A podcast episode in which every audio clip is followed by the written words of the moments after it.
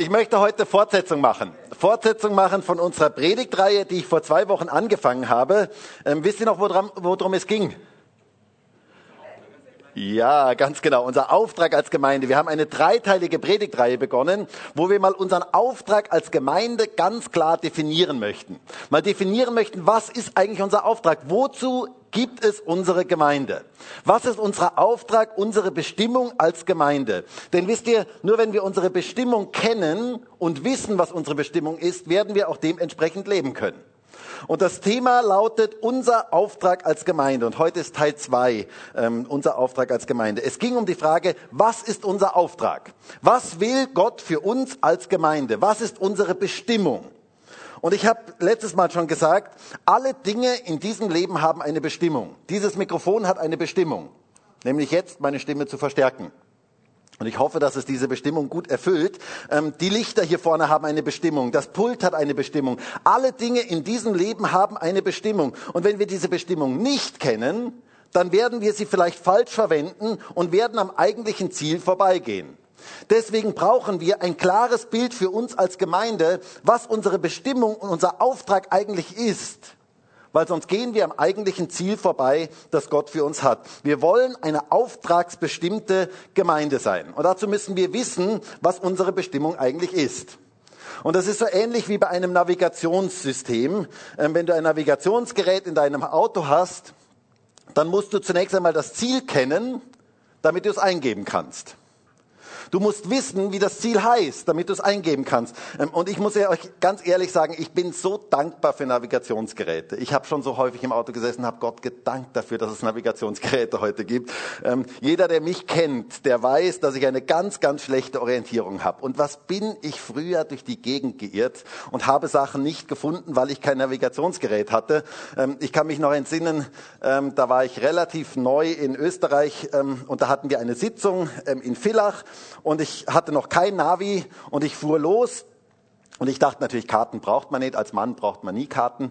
Meine Frau hat immer gesagt, wir brauchen Karten im Auto. Und ich habe immer gesagt, brauche ich nicht. Wofür Karten? Man findet eh irgendwie hin. Und auf jeden Fall in Villach habe ich die Ausfahrt verpasst, wo ich eigentlich runterfahren wollte. Und so bin ich kreuz und quer durch Villach geirrt. Und ich fragte an der ersten Tankstelle und die sagt mir dann, ja, ist ganz einfach dorthin zu finden, nur geradeaus und rechts und links und dann die zweite nochmal rechts und so weiter. Und, ah, okay, passt. Und dann bin ich wieder weitergefahren, bei der nächsten Tankstelle wieder gefragt, ja, da müssen Sie da und da und so und, und haben mir das wieder erklärt. Und ich bin von Tankstelle zu Tankstelle geirrt und ich war mittlerweile dann so verzweifelt und irgendwann kam ich dann wieder an meinem Ausgangspunkt an, zu der ersten Tankstelle, wo ich zu Anfang war. Und ich war total verzweifelt. Ähm, und dann rief ich jemanden an, der dort in dieser Sitzung war und er erklärte mir dann, wie ich dorthin äh, komme. Und dann viele Stunden später kam ich an, als die Sitzung fast zu Ende war. Es war fast das Abschlussgebet. Ähm, da kam ich dann an. Und ich muss euch sagen, ich bin so dankbar, dass es heute Navis gibt. Ich bin so dankbar dafür, dass man heute Navis hat, wo man was eingeben kann. Aber um ein Navi sinnvoll zu verwenden, muss man die Adresse kennen damit man weiß, wie man dorthin kommt. Es einfach nur einzuschalten bringt nichts. Du musst einen Zielort definieren, damit du dort wirklich hinkommen kannst, was die, die Bestimmung ist. Und wir müssen auch und genauso als Gemeinde unseren Zielort ähm, eingeben, den Zielort kennen, damit wir dort ankommen, wo Gott uns haben möchte. Damit wir in die Bestimmung, in unseren Auftrag als Gemeinde hineinkommen können. Und wenn wir etwas falsch bestimmen, dann kommen wir niemals an der richtigen Adresse an. Auch das habe ich schon erlebt. Ähm, ich kann mich noch erinnern, wie Christine und ich einmal, man kann ja sogar mit dem Navi falsch fahren, ähm, wie Christine und ich einmal Thermenurlaub machen wollten in einem schönen Thermenhotel. Und wir gaben die Adresse ins ähm, Navi ein, aber das Navi fand nicht genau die Adresse, sondern fand eine alternative Adresse. Und ich dachte, na ja, wenn das Navi mir da schon vorschlägt, das wird schon passen. Und so fuhren wir los und irgendwann sagte das Navi bei einem kleinen Feldweg, biegen Sie jetzt bitte rechts ein. Und wir wunderten uns, aber wir dachten uns, naja, das Navi hat immer recht, oder? Das Navi weiß, wo man hinfahren sollte. Ähm, und so fuhren wir einen Schotterweg entlang und immer weiter und bis irgendwo auf eine Anhöhe. Und dann war ein ganz alter, verlassener, heruntergekommener Hof, der überhaupt nicht mehr bewohnt war. Und das Navi sagte, Sie haben Ihr Ziel erreicht. Also wir hatten uns das Thermhotel ein bisschen anders vorgestellt, ähm, hatten auch es im Prospekt ein bisschen anders in Erinnerung. Schlussendlich haben wir dann noch das Richtige gefunden und wir hatten noch einen schönen Urlaub. Aber was lehrt uns das? Ich muss die genaue Adresse kennen. Ich muss genau wissen, wo ich hin will, damit ich das richtige Ziel erreichen kann. Und die Frage ist, was ist unser Ziel? Was ist unser Auftrag? Was ist unsere Bestimmung, die Gott uns als Gemeinde gegeben hat? Was möchte Gott von uns als Gemeinde? Und letztes Mal haben wir gesehen, dass Gemeinden von vielen Dingen bestimmt sein können. Zum Beispiel Gemeinden können von Traditionalismus bestimmt sein. Dass man sagt, das haben wir schon immer so gemacht. Oder Gemeinden können von Leiterpersönlichkeiten bestimmt sein. Oder Gemeinden können von geistlichen Wellen bestimmt sein. Oder Gemeinden können von Lehrmeinungen bestimmt sein. Und wisst ihr, all diese Dinge sind nicht schlecht, aber sie sollten eine Gemeinde nicht bestimmen. Das ist etwas ganz Wichtiges. Damit eine Gemeinde gesund und stabil wachsen kann, braucht es eine auftragsorientierte Gemeinde. Eine Gemeinde, die weiß, was der Auftrag ist. Denn wisst ihr, Traditionen, Leiterpersönlichkeiten, geistliche Wellen und auch Lehrmeinungen können sich ändern. Aber der Auftrag bleibt immer der gleiche. Und deswegen ist es so wichtig, diesen Auftrag zu definieren und uns darüber Gedanken zu machen, was ist eigentlich unser Auftrag als Gemeinde. Deshalb die Frage, was ist unsere Bestimmung als Gemeinde? Und wir haben gesehen, es gibt einen dreifachen Auftrag, eine dreifache Ausrichtung. Gott lieben, einander lieben und die Welt, die Menschen, die Jesus noch nicht kennen, zu lieben. Und alle drei Ausrichtungen sind ganz, ganz wichtig. Ich habe das letztes Mal euch schon gezeigt mit diesem Ständer. Dieser Ständer hat drei Beine. Und alle drei sind wichtig. Wenn ein Bein fehlt, bekommt dieser Ständer Schieflage. Und genauso ist es bei unserem Auftrag. Wenn wir einen Teil vernachlässigen, bekommen wir Schieflage als Gemeinde. Deswegen sind all diese drei Dinge wichtig. Die, die Sache ist, Gott zu lieben, einander zu lieben und die Menschen, die Jesus noch nicht kennen, zu lieben. Das ist unser Auftrag. Und wisst ihr, wenn wir nämlich zum Beispiel nur Gott lieben und die Menschen vergessen, die Jesus noch nicht kennen, dann werden wir weltfremd. Dann werden wir unseren Auftrag nicht erfüllen. Und umgekehrt, wenn wir nur die Welt lieben und nicht Gott lieben, die Beziehung zu Gott vernachlässigen, dann werden wir weltlich. Dann haben wir auf Dauer keine Botschaft mehr. Wir brauchen alle drei Ausrichtungen, damit wir gesund als Gemeinde wachsen können. Und wenn eine fehlt, bekommen wir eine geistliche Schieflage. Gott lieben, einander lieben und die Welt lieben. Und letztes Mal haben wir uns angeschaut, was es heißt, Gott zu lieben. Das war mal das Erste. Und wenn du nicht da warst, du kannst diese Predigt gerne auf YouTube nochmal nachschauen oder auch auf unserer Homepage nachhören. Und wir haben festgestellt, dass die Liebe zu Gott das Wichtigste und das Erste ist. Das hat Jesus selber gesagt. Und wenn wir unseren christlichen Glauben mit einem Wort zusammenfassen könnten, dann ist es das Wort Liebe. Es geht um Liebe. Und Jesus sagt, Liebe zu Gott ist das Erste und das Größte. Darum ist es letztes Mal gegangen, um unsere vertikale Beziehung zu Gott. Und heute geht es um unsere horizontale Beziehung, die Liebe untereinander. Und ich möchte zwei Bibelstellen mit uns lesen, die diesen Auftrag sehr, sehr klar machen. Da heißt es in Johannes 13, Vers 34, ein neues Gebot gebe ich euch, dass ihr einander liebt damit, wie ich euch geliebt habe, auch ihr einander liebt. Daran werden alle erkennen, dass ihr meine Jünger seid, wenn ihr Liebe untereinander habt. Und dann noch eine zweite Stelle aus 1. Petrus 4, Vers 8, da heißt es, vor allen Dingen oder als allerwichtigstes habt untereinander eine anhaltende Liebe. Liebe untereinander ist das Wichtigste. Paulus sagt hier, vor allen Dingen oder als aller, allerwichtigstes, habt untereinander eine anhaltende Liebe. Und Jesus sagt sogar, dass man an der Liebe die Jünger Jesu erkennen kann. Liebe soll das bestimmende Element in unserem Miteinander sein. Alles soll in Liebe geschehen und von Liebe geprägt und getragen sein. Liebe ist das Wichtigste im Miteinander. Und ich möchte dich mal fragen, woran erkennt man eigentlich einen Christen?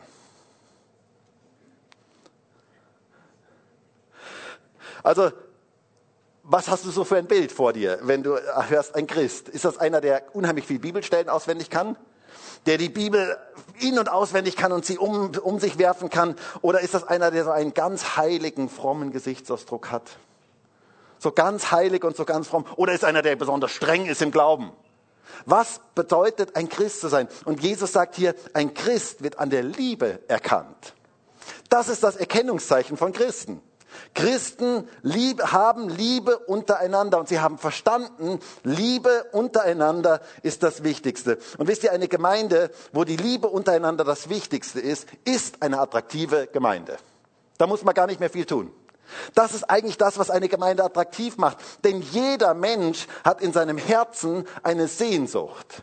Eine Sehnsucht nach einer liebevollen, positiven Gemeinschaft, wo man angenommen wird, wie man ist. Das ist in jedem Herzen drin. Jeder Mensch hat eine Sehnsucht danach. Und Gemeinde Jesu soll genau solch eine Gemeinschaft sein. Liebe ist das Wichtigste. Und wie diese Liebe untereinander ausschaut und wie sie wächst, das möchten wir uns heute etwas genauer anschauen. Und das erste ist, liebt einander. Liebt einander. Es heißt ja hier in unserem Text in Vers 34, in Johannes 13, Vers 34, ein neues Gebot gebe ich euch, dass ihr einander liebt, damit, wie ich euch geliebt habe, auch ihr einander liebt.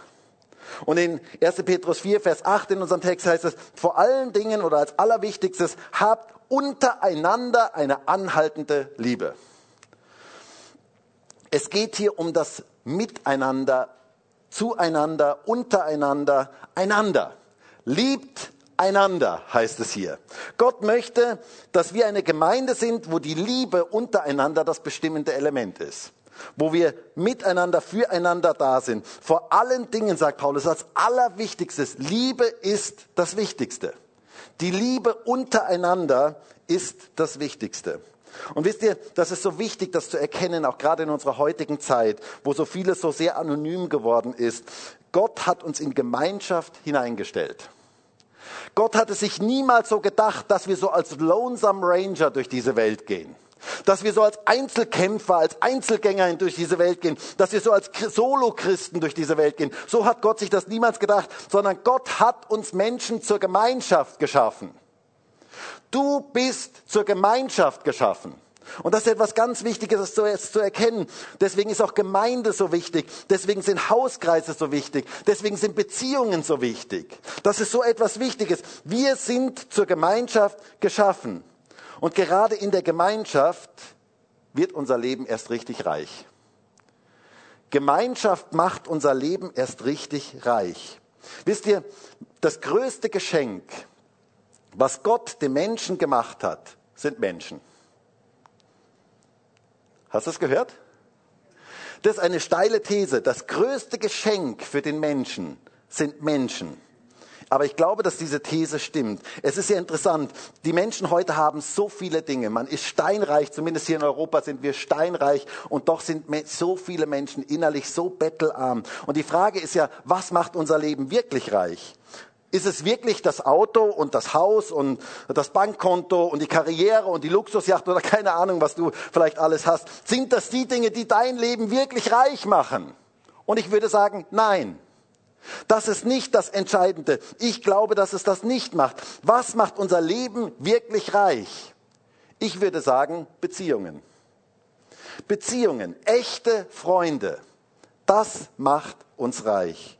Und wisst ihr, gerade in unserer materialistisch geprägten Welt, wo Menschen äußerlich alles haben, sehnen sich doch so viele Menschen danach, eine echte Gemeinschaft der Liebe mit Menschen zu haben. Eine echte Gemeinschaft der Liebe, die von Respekt geprägt ist, die von Annahme geprägt ist, wo man so sein darf, wie man ist.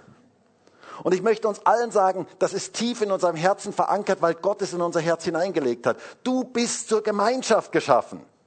Und ich möchte das auch allen, die im Livestream dabei sind, sagen. Ich möchte dich ermutigen, mit realen Menschen Kontakt zu haben. Es ist etwas anderes, ob man mit realen Menschen Kontakt hat. Ihr, die ihr alle jetzt hier seid, schaut doch mal euren Nachbarn kurz an. Das ist ein realer Mensch. Das ist doch so cool, reale Menschen anschauen zu dürfen, oder? Und wenn du im Livestream dabei bist, du darfst jetzt auch jemanden anschauen. Und wenn du niemanden anschauen kannst, dann möchte ich dich ermutigen, heute noch reale Menschen zu treffen, echte Menschen zu treffen. Ich möchte uns ermutigen, in Hauskreisen zu sein. Es ist so etwas Wertvolles, wenn man Gemeinschaft hat, wenn man das Leben teilen kann mit realen Menschen. Und ich meine, es gibt ja auch Online-Hauskreise und es ist wichtig, mit anderen Menschen das Leben zu teilen. Es ist wichtig, Gemeinschaft mit Menschen zu haben. Du brauchst andere Menschen. Wir brauchen einander. Das ist etwas ganz, ganz Wichtiges. Gemeinde soll so eine liebende Gemeinschaft sein. Gott möchte jeden von uns in geistliche Gemeinschaft hineinstellen und es ist wichtig, dass wir darin leben. Er möchte, dass wir miteinander den Weg gehen. Er möchte nicht, dass wir alleine bleiben. Das ist nicht sein Ziel. Gott hatte schon bei der Schöpfung ganz, ganz klar gesagt, als er den Menschen geschaffen hat. Hört einmal, wie es dort heißt, in 1. Mose 2, Vers 18. Und Gott, der Herr, sprach, es ist nicht gut dass der Mensch allein sei.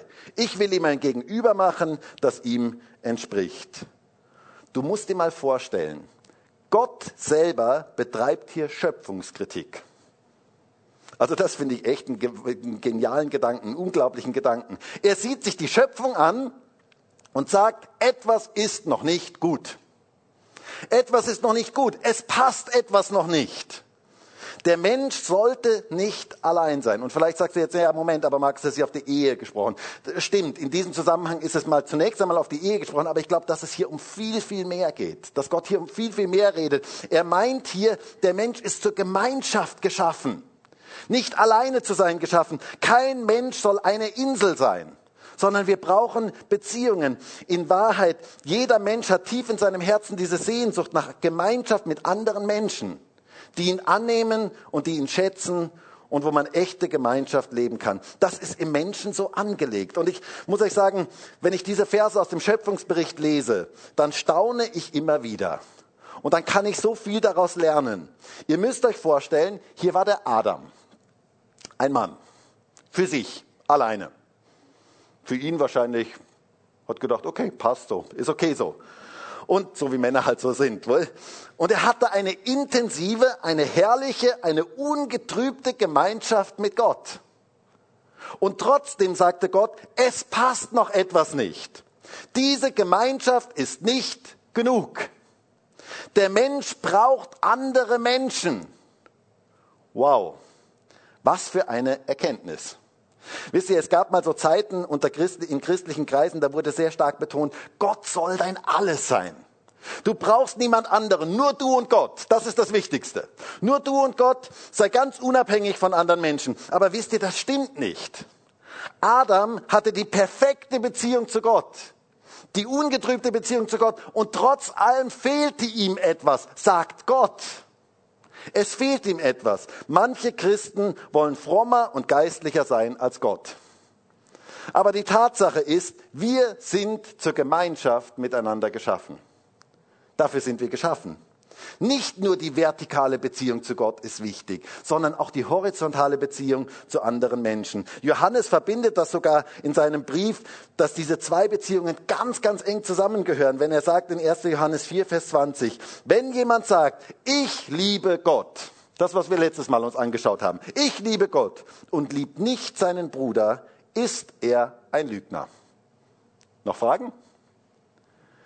Es geht um diese, um diese Beziehung untereinander. Gott hat uns in Beziehung hineingestellt und es ist so wichtig, dass wir in dieser Gemeinschaft leben. Du sollst kein Einzelgänger sein, sondern du sollst in Gemeinschaft leben. Du bist dazu berufen. Deshalb nochmal, ich sage es heute mehrmals, deshalb sind Hauskreise so wichtig, Kleingruppen so wichtig. Ich möchte dich ermutigen, dich einem Hauskreis oder einer Kleingruppe anzuschließen, weil diese persönliche Gemeinschaft so etwas Wichtiges ist. Und für uns als Gemeinde etwas ganz, ganz Wichtiges ist. Und wisst ihr, ich finde es total faszinierend, wie häufig in der Bibel das Wort einander vorkommt. Wisst ihr, wie häufig dieses Wort in der Bibel vorkommt, im Neuen Testament vorkommt? Über 60 Mal kommt das Wort einander vor. Das Leben als Christ ist ein Leben miteinander und füreinander. Und ich möchte mal kurz ein paar Aussagen erwähnen und ihr könnt das gern zu Hause nochmal nachschlagen, aber ihr werdet staunen. Die Bibel ist voll davon. Einander in der Bibel. Wir sollen einander die Füße waschen und nicht den Kopf. Johannes 13, Vers 14. Wir sollen einander lieben, wie Jesus uns geliebt hat. Johannes 15, Vers 12. Wir sind schuldig, einander zu lieben. Römer 13, Vers 8. Wir sollen einander nicht richten. Römer 14, Vers 13. Wir sollen einander aufnehmen und annehmen, wie Jesus uns angenommen hat. Römer 15, Vers 7. Wir sollen einander ermahnen. Römer 15, Vers 14. Wir sollen einander grüßen mit dem heiligen Kuss. In Corona-Zeiten ist vielleicht nicht ganz Corona-konform. Ähm, Römer 16, Vers 16. Wir sollen einander dienen durch die Liebe. Galater 5, Vers 13. Wir sollen einander in Liebe ertragen. Epheser 4, Vers 2. Wir sollen einander vergeben. Epheser 4, Vers 32. Wir sollen einander nicht belügen. Kolosser 3, Vers 9. Wir sollen einander ermahnen und erbauen. 1. Thessalonicher 5, Vers 11. Wir sollen einander die Sünden bekennen. Jakobus 5, Vers 16. Und, und, und. Man könnte jetzt noch ganz viele Stellen nehmen. Wir merken, wie viel einander in der Bibel vorkommt. Es geht um einander. Es geht darum, dass wir einander, dass wir füreinander da sind, dass wir miteinander leben, dass wir zueinander stehen. Gott hat uns in Gemeinschaft hineingestellt, damit wir füreinander da sind. Die Liebe untereinander ist etwas unglaublich Wichtiges. Wir brauchen einander. Gemeinsam sind wir stark. Weißt du das? Gemeinsam sind wir stark. Wisst ihr, was ein Wolf macht, wenn er ein Schaf reißen möchte? Der separiert es von der Herde. Der versucht es von der Herde zu separieren, weil dann ist es eine leichte Beute. Und wisst ihr, der Teufel möchte Menschen voneinander separieren. Er möchte Menschen gegeneinander aufbringen, denn dann hat er gewonnen. Und deswegen ist es so wichtig, sich nicht auseinanderbringen zu lassen. Wir stehen zusammen. Wir stehen zusammen, gemeinsam sind wir stark. Ich finde diese Stelle aus 5. Mose 32, Vers 30 so eine coole Stelle. Dort heißt es in 5. Mose 32, Vers 30, einer kann tausend jagen und zwei zehntausend in die Flucht schlagen. Interessante Mathematik, oder? Also normale Mathematik würde sagen, einer schlägt tausend und zwei schlagen wie viel? 2000. Aber die biblische Formel ist, einer schlägt 1000 und zwei schlagen 10.000. Das heißt, es ist eine Vervielfachung der Resultate. Gemeinsam sind wir stark. Wir brauchen einander.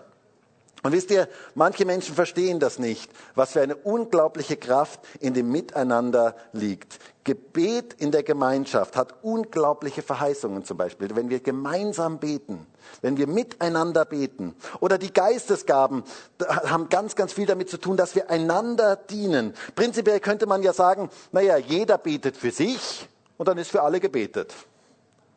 Aber das ist nicht das Prinzip der Bibel. Das Prinzip der Bibel ist, dass wir füreinander beten sollen und dass darin eine gewaltige geistliche Kraft liegt in einer Gemeinde. Wir brauchen einander. Dieses hatten die ersten Christen verstanden. Dieses Einander hatten sie verstanden, die Kraft des Einanders. Und wisst ihr, in diesem Zusammenhang finde ich es ganz faszinierend, spricht die Bibel immer wieder von Gemeinde als dem Leib Christi. Gemeinde als Leib, das ist der zweite Punkt heute. Gemeinde als Leib. Gemeinde ist ein Leib, ein Körper, ein lebendiger Organismus. Gemeinde ist nicht nur eine Organisation, sondern Gemeinde ist ein Organismus. Da lebt etwas. Und mir gefällt dieses, dieses Bild vom Körper so unglaublich gut, weil es das Miteinander so gut ausdrückt. Ein Leib hat verschiedene Glieder. Und die wirken alle zusammen, damit der Körper richtig funktionieren kann.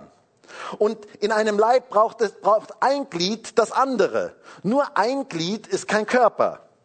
Wir sind ergänzungsbedürftig und wir brauchen einander. Paulus sagt in 1. Korinther 12, ganz, spricht er ganz ausführlich davon. Ihr könnt das gerne mal in Ruhe zu Hause lesen. 1. Korinther 12, Vers 12 sagt er, denn wie der Leib einer ist und viele Glieder hat, alle Glieder des Leibes aber, obwohl viele, ein Leib sind, so auch der Christus.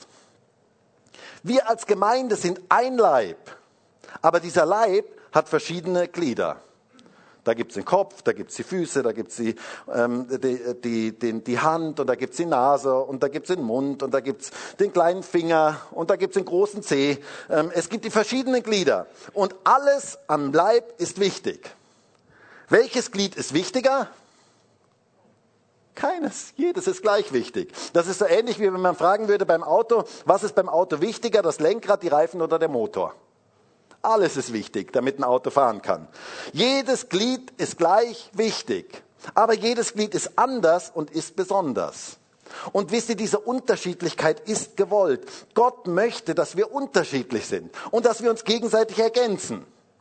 Nur ein Glied macht keinen Leib sondern wir sind auf die Ergänzung des anderen angewiesen. Und das ist ein wichtiges Bild. Die Glieder wirken zusammen, miteinander, damit der Leib wirklich funktionieren kann. Und viele Glieder, wenn viele Glieder zusammenwirken, dann entsteht etwas Wunderbares. Das ist so ähnlich wie wenn ich meinen Arm hebe. Wenn ich meinen Arm hebe, da passieren so viele Dinge in meinem Körper, da arbeiten so viele Glieder gemeinsam, damit ich diesen Arm überhaupt heben kann. Das ist absolut faszinierend. Und genauso besteht eine Gemeinde aus unterschiedlichen Gliedern. Und wenn sie in Einheit zusammenstehen und die Unterschiedlichkeit erkennen und sich da ergänzen, dann geschieht etwas Wunderschönes. Das macht Gemeinde attraktiv. Dann funktioniert Gemeinde und das macht Gemeinde attraktiv. Wenn jedes Glied seine Aufgabe wahrnimmt und den anderen ergänzt und wir so zusammenarbeiten, dann wird Gemeinde einfach wunderschön. Dann wird die Liebe untereinander sichtbar. Paulus spricht in 1. Korinther 12, habe ich schon gesagt, über dieses Thema und er spricht dort zwei Fehlhaltungen an und die sind ganz, ganz wichtig. In Vers 15 und Vers 16 heißt es, wenn der Fuß spräche, weil ich nicht Hand bin, gehöre ich nicht zum Leib, gehört er deswegen nicht zum Leib? Und wenn das Ohr spräche, weil ich nicht Auge bin, gehöre ich nicht zum Leib, gehört er deswegen nicht zum Leib? Das heißt, die erste Fehlhaltung ist, der Fuß sagt, weil ich nicht Hand bin, deswegen gehöre ich nicht zum Leib. Also das heißt, der Fuß ist neidisch auf die Hand. So auf die Art, Mensch, also die Hand, die wird immer geschüttelt. Also alle schütteln die Hand. Okay, jetzt in Corona-Zeiten vielleicht nicht mehr so, ähm, aber alle schütteln immer die Hand. Wer schüttelt schon mal den Fuß? Wobei, das hat man ja auch in Corona-Zeiten mal angefangen, dass man sich mit dem Fuß begrüßt hat und so. Ähm, aber der, der Fuß sagt, ich alter Stinkfuß oder keine Ahnung, wie, man, wie er sagt. Ähm, Hand müsste man sein, meine Hand müsste man sein. Stell dir vor, wir würden jetzt in Zukunft alle nur noch den Fuß ähm, schütteln. Aber wisst ihr, jedes Glied hat seine Funktion. Es ist diese Einstellung, Prediger müsste man sein oder Ältester oder Bereichsleiter oder Lobpreisleiter oder so. Das sind die Leute, die wirklich interessant sind. Aber ich, was kann ich schon machen? Was habe ich schon für einen Dienst? Dabei hat Gott dich so wunderbar geschaffen. Dabei hat Gott dich so einzigartig, hat er dir so einzigartige Gaben und Talente gegeben. Gott hat dich wunderbar gemacht, du lieber Fuß. Du musst dich nicht mit anderen vergleichen. Warum hast du denn Komplexe? Der Leib ohne den Fuß geht nirgendwo hin, wenn du dieses Bild verstehst. Es braucht den Fuß, bitte. Es braucht den Fuß, aber der Fuß muss Fuß bleiben. Der muss nicht jemand anders sein. Du musst dich nicht mit anderen vergleichen. Du, wir brauchen dich, lieber Fuß, damit du Fuß bist. Wer würde behaupten, dass wir Füße nicht brauchen? Und vielleicht solltest du, lieber Fuß, mal deine Minderwertigkeitskomplexe loslassen und das tun, wozu du bestimmt bist. Und dich nicht ständig mit anderen vergleichen. Und meinen, dass du jetzt Hand sein musst oder dass du irgendwer anders sein musst. Der Fuß ist der Fuß und sollte das tun, was ein Fuß tut. Und ich bin so dankbar über die vielen kleinen Dienste, die Leute auch in unserer Gemeinde tun, über die vielen Dinge, die Menschen tun. Und ich muss euch sagen, es hat mich total berührt. Ähm, vor kurzem hat mir der Daniel bei uns aus der Gemeinde erzählt, dass er jetzt jeden Sonntag solche Wasserflaschen mitbringt in die Gemeinde. Stehen hinten, ganze, ganze Palette steht hinten. Solche Wasserflaschen bringt er mit in die Gemeinde, weil er sich mal Gedanken gemacht hat, dass die Leute vorne im Lobpreisteam ja was zum Trinken brauchen. Und dann hat er sich gedacht, er bringt einfach Wasserflaschen mit in die Gemeinde.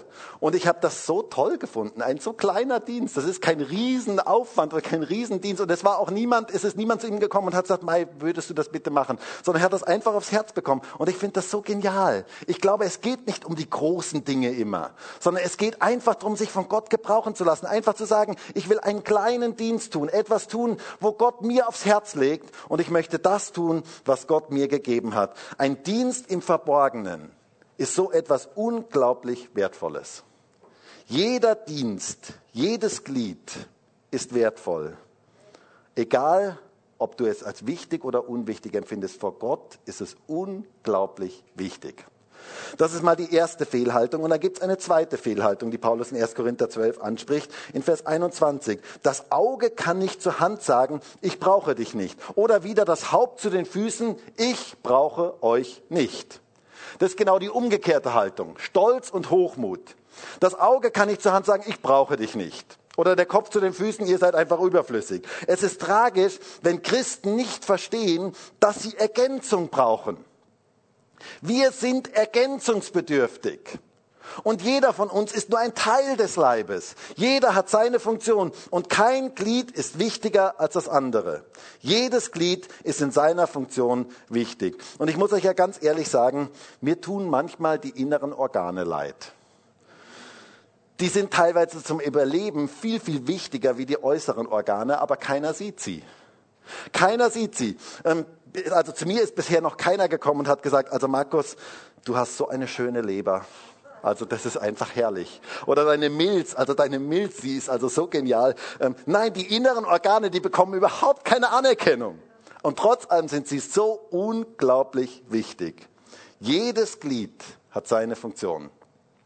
Vielleicht bis auf den Blinddarm, wobei ich weiß auch nicht ganz genau. Aber im Leib Christi gibt es ja keine Blinddärme, oder? Jemand hat mal gesagt, oft gereizt und für nichts zu gebrauchen. Solche Leute gibt es bei uns in der Gemeinde natürlich nicht. Ähm, nein, jeder hat seine Funktion. Jeder hat seine Funktion. Jeder hat seinen speziellen Platz. Und den sollen wir einnehmen. Selbst der kleine Finger hat eine ganz wichtige Aufgabe.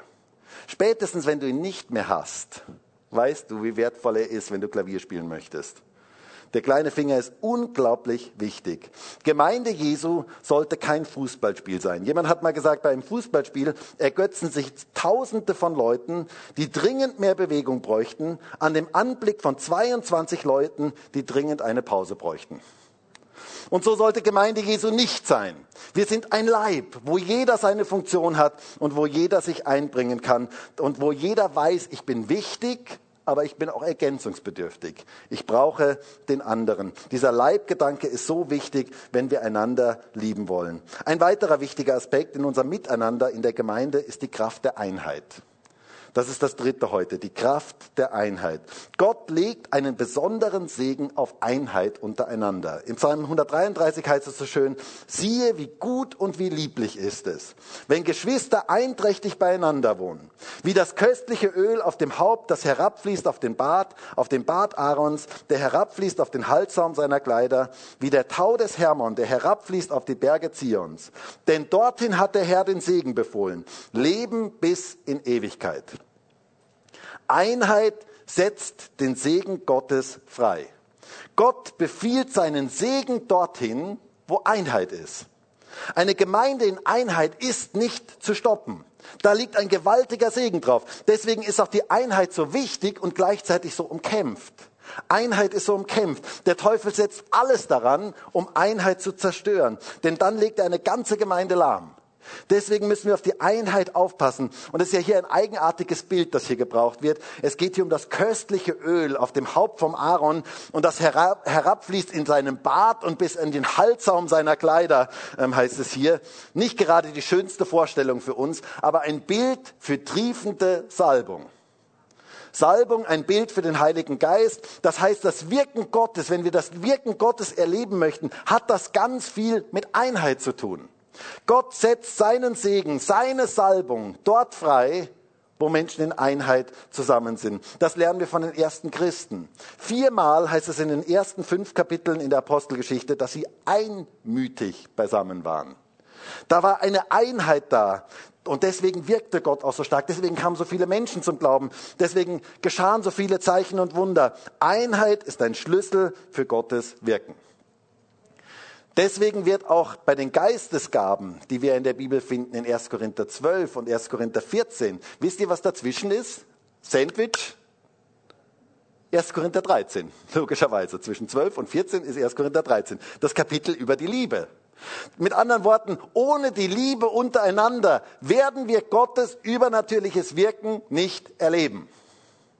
Wir brauchen die Liebe zueinander. Und das heißt hier in 1. Korinther 14, Vers 1, strebt nach der Liebe, eifert nach den geistlichen Gaben. Das hat einen direkten Zusammenhang. Eine Gemeinde der Liebe ist eine Gemeinde des Heiligen Geistes, wo Gott übernatürlich sich offenbaren kann. Das hat einen direkten Zusammenhang. Es liegt ein gewaltiger Segen auf der Einheit. Deswegen sollten wir auch auf die Einheit unbedingt aufpassen. Und wisst ihr, gerade in diesen Zeiten, in denen wir leben, wo so viel Polarisierungen in der Gesellschaft sind, sollte Gemeinde Jesu anders sein. Wir stehen zusammen. Wir bleiben zusammen. Wir sind in Einheit zusammengestellt von Gott. Paulus sagt in Epheser 4, Vers 3, befleißigt euch oder setzt alles da rein, die Einheit des Geistes zu bewahren durch das Band des Friedens. Lasst uns die Einheit aktiv suchen, bewahren, darauf aufpassen. Es liegt ein gewaltiger Segen auf der Einheit. Wenn wir unseren Auftrag als Gemeinde erfüllen wollen, dass wir einander lieben, dann brauchen wir Einheit untereinander. Und noch ein vierter wichtiger Punkt bezüglich einander lieben. Im Miteinander passieren manchmal Verletzungen. Ich sage immer, wenn es keine Verletzungen gibt, dann muss man sich fragen, ob es Berührungen gibt. Denn dort, wo man sich berührt, da gibt es manches Mal Reibungen. Das gehört dazu. Und es ist so wichtig in einer Gemeinschaft, wenn wir in Gemeinschaft leben möchten, dass wir ein vergebungsbereites Herz haben. Gemeinde, eine geistliche Gemeinschaft lebt von der Vergebung. Das ist etwas ganz, ganz Wichtiges. Deswegen ist das vierte, der vierte Punkt heute Vergebungsbereitschaft. Nur mit Vergebungsbereitschaft kann das Ganze funktionieren. Wir werden manchmal verletzt werden, wenn wir in Gemeinschaft leben. Wisst ihr, manchmal kommen Christen zu mir und die sagen zu mir, Markus, ich bin verletzt worden. Und das in der Gemeinde. Und ich meine, ich bin ja sehr empathisch. Ich möchte ja Menschen immer gut verstehen können. Und ich, ich finde es auch wirklich schlimm, wenn Menschen verletzt werden. Aber dass das in der Gemeinde passiert, ist für mich jetzt gar nichts Besonderes. Das sind Menschen. Gemeinde sind Menschen. Menschen wie du und ich. Und da kann man verletzt werden. Wer heute hier in diesem Gottesdienst hat noch nie jemand anderen verletzt? Hand hoch. Okay. Im Livestream vielleicht auch. Vielleicht, wenn du so einer bist, dann melde dich bitte bei mir. Nein, wir werden verletzen und wir werden auch verletzt werden von anderen. Das ist etwas ganz Normales. Wir wollen das natürlich nicht, aber es wird immer wieder passieren. Dort, wo wir in Gemeinschaft sind. Daher ist ja auch Vergebungsbereitschaft so etwas Wichtiges. Die Bibel ist voll davon, dass wir vergeben sollen. Wenn wir nicht vergeben, zerstören wir unser geistliches Leben. Das muss uns bewusst sein. Jemand hat mal gesagt, Unvergebenheit ist wie selber Gift zu schlucken und zu meinen, dass der andere stirbt. Du machst dich selber damit kaputt. Das macht dein geistliches Leben kaputt. Deshalb ist es so wichtig zu vergeben. Ähm, Jesus selber sagt in Matthäus 6, Vers 14, eine sehr, sehr drastische Stelle, denn wenn ihr den Menschen ihre Vergehungen vergebt, so wird euer himmlischer Vater auch euch vergeben. Wenn ihr aber den Menschen ihre Vergehungen nicht vergebt, so wird euer Vater auch eure Vergehungen nicht vergeben. Wow. Eine krasse Aussage. Deine Vergebung hat auch mit der Vergebung Gottes zu tun. Es ist wichtig, von Herzen zu vergeben. Und natürlich, Vergebung ist ein Prozess. Aber dieser Prozess beginnt mit dem ersten Schritt, wo ich sage, ich will vergeben. Und wenn du das nicht kannst, dann sagst du, Herr, bitte gib mir die Kraft dass ich es will, dass ich vergeben will. Vergebung heißt eigentlich loslassen. Ich lasse los, was der andere mir getan hat. Vergebung heißt nicht unter den Teppich zu kehren, sondern Vergebung heißt, die Dinge ehrlich anzuschauen und dann Schuld loszulassen. Wirklich ganz bewusst loszulassen. Und das ist so eine wichtige Sache. Lass keine Wurzel der Bitterkeit in deinem Herzen aufkommen. Reiß diese Wurzeln rechtzeitig aus, solange sie noch klein sind. Denn irgendwann werden sie zu einem großen Baum und du bekommst sie aus deinem Leben nicht mehr raus. Im Hebräerbrief heißt es einmal in Hebräer 12, Vers 15, und achte darauf, dass nicht jemand an der Gnade Gottes Mangel leide und nicht irgendeine Wurzel der Bitterkeit aufsprosse und euch verunreinige und viele durch diese verunreinigt werden. Pass auf, dass keine Wurzel der Bitterkeit in deinem Herzen aufwächst und dir zur Belastung wird und du anfängst, viele andere zu verunreinigen, indem du negativ redest, weil Bitterkeit kommt aus deinem Leben heraus. Früher oder später kommt das aus deinem Leben heraus. Deshalb vergib, so wie Jesus dir vergeben hat. Und vielleicht gibt es heute Menschen hier in diesem Gottesdienst und vielleicht auch Menschen im Livestream, die jetzt zuhören und die haben sich aus Gemeinschaft zurückgezogen weil sie verletzt worden sind. Und du magst nicht mehr in Gemeinschaft hineingehen und ich möchte dir heute sagen, Gott sagt heute zu dir, vergib. Lass los. Übergib das mir. Bitte mich, dass ich, verge dass ich, dass du vergeben kannst. Gott möchte innere Verletzungen heilen. Und er möchte Leute wieder neu in Gemeinschaft hineinstellen. Gott möchte dein Herz heilen, wo, dort, wo Verletzungen passiert sind. Und er möchte, dass du wieder neu in Gemeinschaft leben kannst. Und er möchte, dass du wieder neu Vertrauen fasst. Du bist zur Gemeinschaft geschaffen. Jeder Einzelne, der heute hier ist und jeder, der jetzt im Livestream dabei ist. Ich möchte zum Schluss kommen. Wir haben einen ganz wichtigen Auftrag als Gemeinde, einander zu lieben. Ein ganz, ganz wichtiger Auftrag. Die Liebe untereinander ist so etwas Wichtiges. Jesus sagt, daran wird die Welt erkennen, dass ihr meine Jünger seid. Gemeinde Jesus soll an der Liebe untereinander erkannt werden. Und wisst ihr, ich habe so einen Wunsch in meinem Herzen, so eine Sehnsucht in meinem Herzen, dass diese Liebe untereinander wächst. Dass Gott uns als Gemeinde beschenkt, dass diese Liebe untereinander wächst und dass Gott dadurch in unserer Mitte sichtbar ist. Liebe ist das Wichtigste. Und wenn wir diesen Auftrag ausführen, dass wir einander lieben, dann führen wir die wichtigste und die größte Berufung aus, die Gott uns als Gemeinde gegeben hat. Und darin dürfen und sollen wir wachsen. Wir dürfen einander lieben. Wir sind ein Leib mit verschiedenen Gliedern. Wir wissen um die Kraft der Einheit und wir dürfen in Vergebungsbereitschaft leben. Wenn wir das tun, dann wird Gemeinde ihren Auftrag wahrnehmen und zu einem Licht in dieser Welt werden. Dann wird Jesus in unserer Mitte sichtbar werden. Deshalb heißt es hier, vor allen Dingen oder als allerwichtigstes, habt untereinander eine anhaltende Liebe. Das wünsche ich mir von ganzem Herzen für uns alle.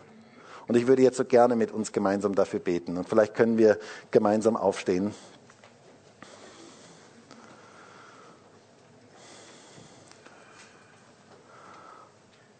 Und Herr, ich danke dir dafür, dass du uns als Gemeinde zusammengestellt hast, als einen lebendigen Organismus.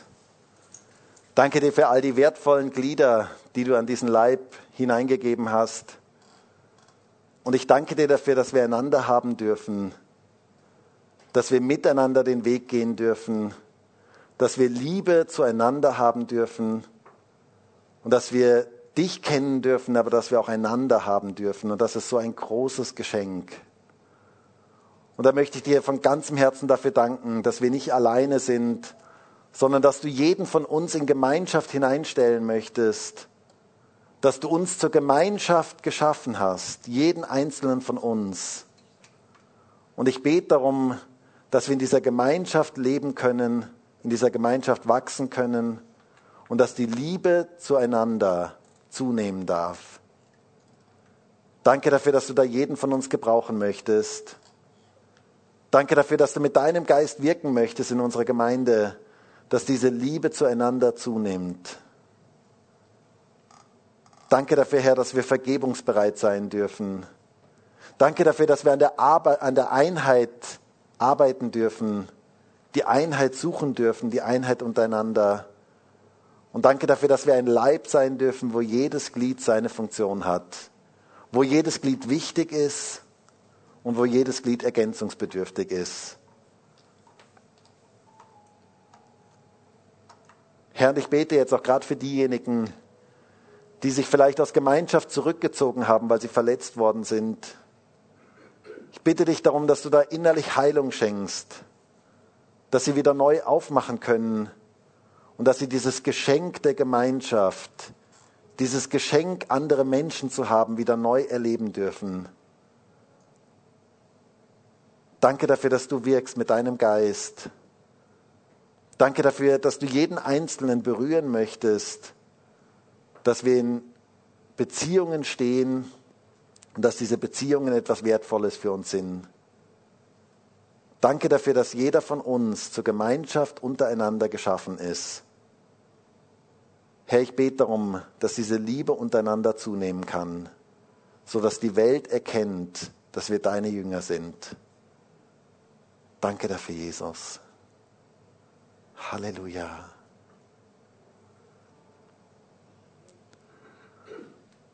Und wir möchten jetzt gemeinsam ein Lied singen. Und da heißt es, es gibt bedingungslose Liebe. Und wenn du jetzt vielleicht spürst, diese Liebe ist nicht so da, diese Liebe zu anderen, dann darfst du jetzt einfach Gott darum bitten und darfst sagen, Herr, bitte schenk du mir wieder neu oder viel stärker diese Liebe untereinander, dass diese Liebe zunimmt in meinem Leben.